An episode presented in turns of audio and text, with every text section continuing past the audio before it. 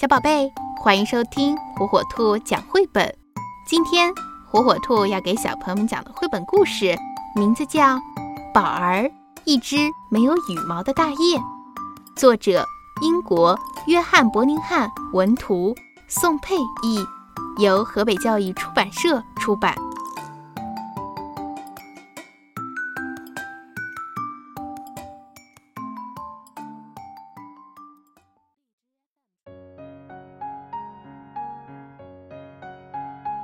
从前有一对大雁夫妇，他们是波朗先生和夫人。他们住在靠近英格兰东岸的一片广阔的沼泽地里。他们的祖先曾经在这里住了很多年，在这儿做窝生蛋。每年的春天，波朗夫妇都会回到沼泽地修整他们的窝，然后波朗太太安顿下来生蛋，波朗先生呢就负责守卫。谁要是靠近他们的窝，波朗先生就会发出嘶嘶的声音，把他赶跑。有时候，就算没有东西出现，波朗先生也会发出嘶嘶的声音。这样做让他觉得自己很重要。不久，蛋就开始孵化了。在一个风和日丽的春天的早晨，波朗家的窝里出现了六只燕宝宝。波朗先生非常开心。邀请朋友们一起庆祝，燕宝宝的名字都取好了，他们叫弗雷达、阿奇、奥沃斯、珍妮弗、迪莫西，还有宝儿。通常小燕们看起来都差不多，不过宝儿一开始就有一点不同。虽然和兄弟姐妹们一样，有嘴、有翅膀、有蹼。但是它没有羽毛，波朗夫妇非常担心。他们请来大雁医生为宝儿做了详细的检查。医生说，除了没有羽毛外，宝儿一切都很正常。医生又说，这种情况可真不寻常。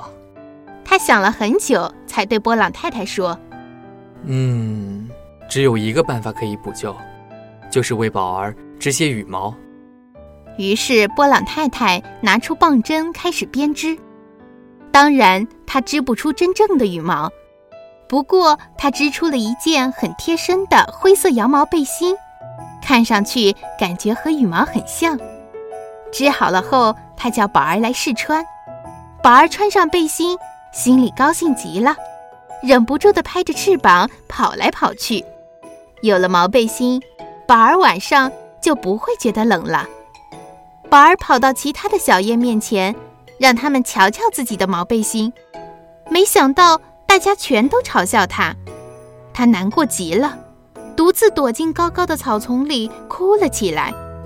这正是小燕们开始学习飞翔和游泳的时候，可是宝儿不愿意和他们一起学，因为其他的小燕总是嘲笑他，这样宝儿的学习就落后了很多。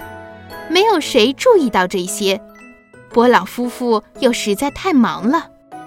宝儿也试着自己练习游泳，但只要下过水，毛背心就要等好久才能干。于是宝儿很快就放弃了。夏天快过去了，天气越来越凉，大雁们开始坐立不安。每年到了这个时候，它们都要飞到温暖的地方去。那里更容易找到吃的东西。波朗一家也开始为出发做准备了。他们在窝上盖了小树枝和灯芯草，这样冬天的时候，他们的窝就不会被暴风雨打坏。终于有一天，天气真的变得又湿又冷了，大雁们冻得直发抖。他们知道出发的时候到了。他们推选出一支经验丰富的老雁带队，然后就全部飞走了。宝儿没有走，因为他不会飞，他躲了起来，悄悄地看着大家离开。没有谁发现少了他，大家都想着前面的旅程。当雁群消失在灰色的天际时，宝儿的泪水慢慢地滑落到嘴边。他不知道自己该怎么办才好。天空中飘着蒙蒙细雨，宝儿走啊走，想找到一处干燥的地方过夜。他走到河岸边，看到一排停靠在那里的船只。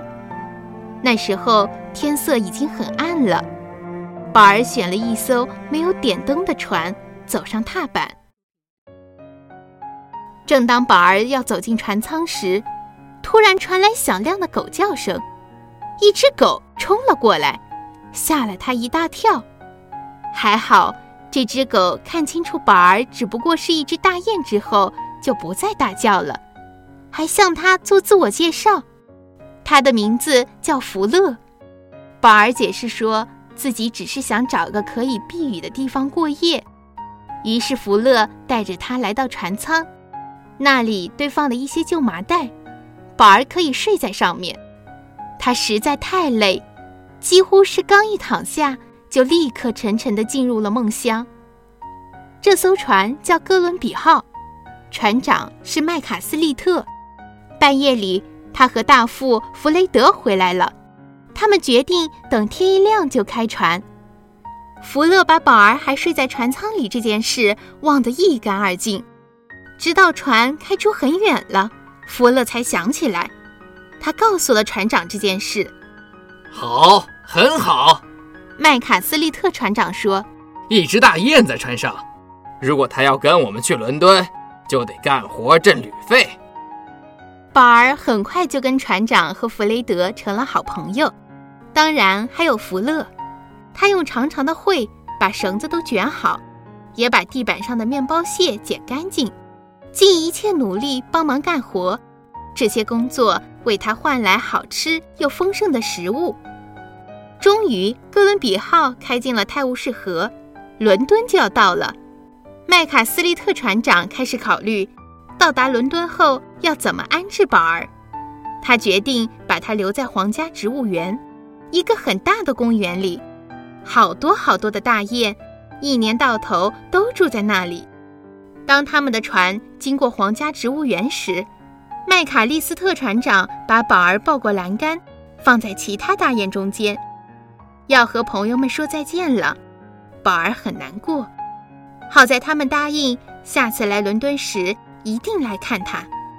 皇家植物园里的大雁并不介意宝儿没有羽毛，因为园里早就住着各式各样奇特的鸟儿了。没有谁会笑他那件灰色的羊毛背心，大家都对他很友善，尤其是一只叫费迪南德的大雁。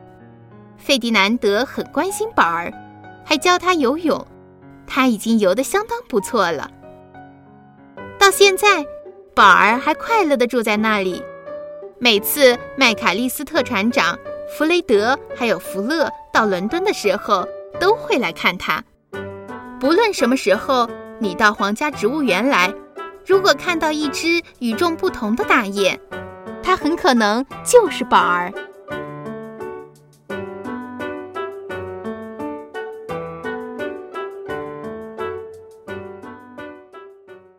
小宝贝，喜欢听火火兔讲绘本吗？那就赶紧订阅火火兔儿童 FM 电台吧。